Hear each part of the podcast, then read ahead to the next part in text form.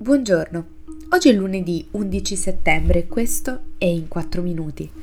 il podcast di The Vision sulle notizie dall'estero delle ultime 24 ore.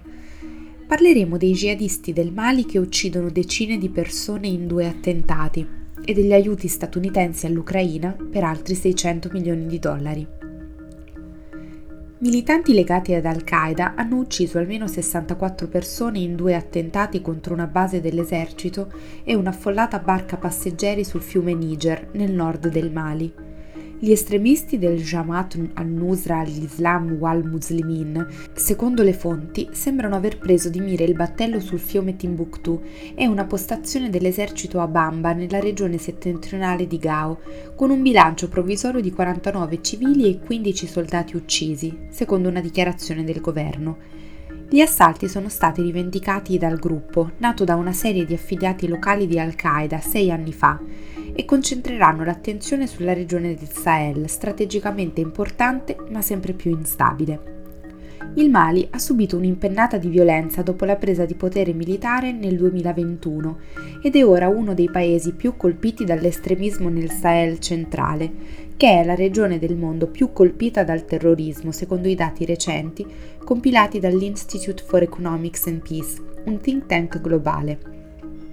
una serie di colpi di Stato militari in tutto il Sahel ha rovesciato governi democraticamente eletti negli ultimi due anni, portando al ritiro delle truppe occidentali da molti di essi. In Mali, un grande dispiegamento francese è stato sostituito da una forza molto più piccola di mercenari russi del gruppo Wagner, legato al Cremlino. I civili sono stati chiaramente i più colpiti, sia dai militanti islamici sia dalle offensive governative, spesso indiscriminate.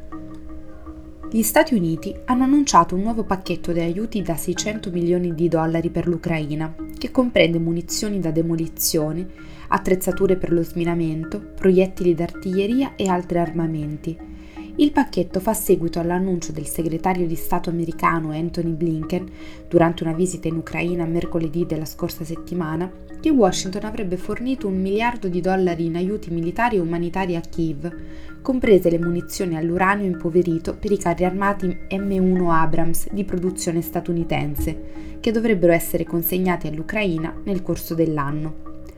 Gli ultimi aiuti sosterranno le esigenze dell'Ucraina sul campo di battaglia e dimostreranno l'incrollabile sostegno degli Stati Uniti all'Ucraina, ha dichiarato il Pentagono in un comunicato.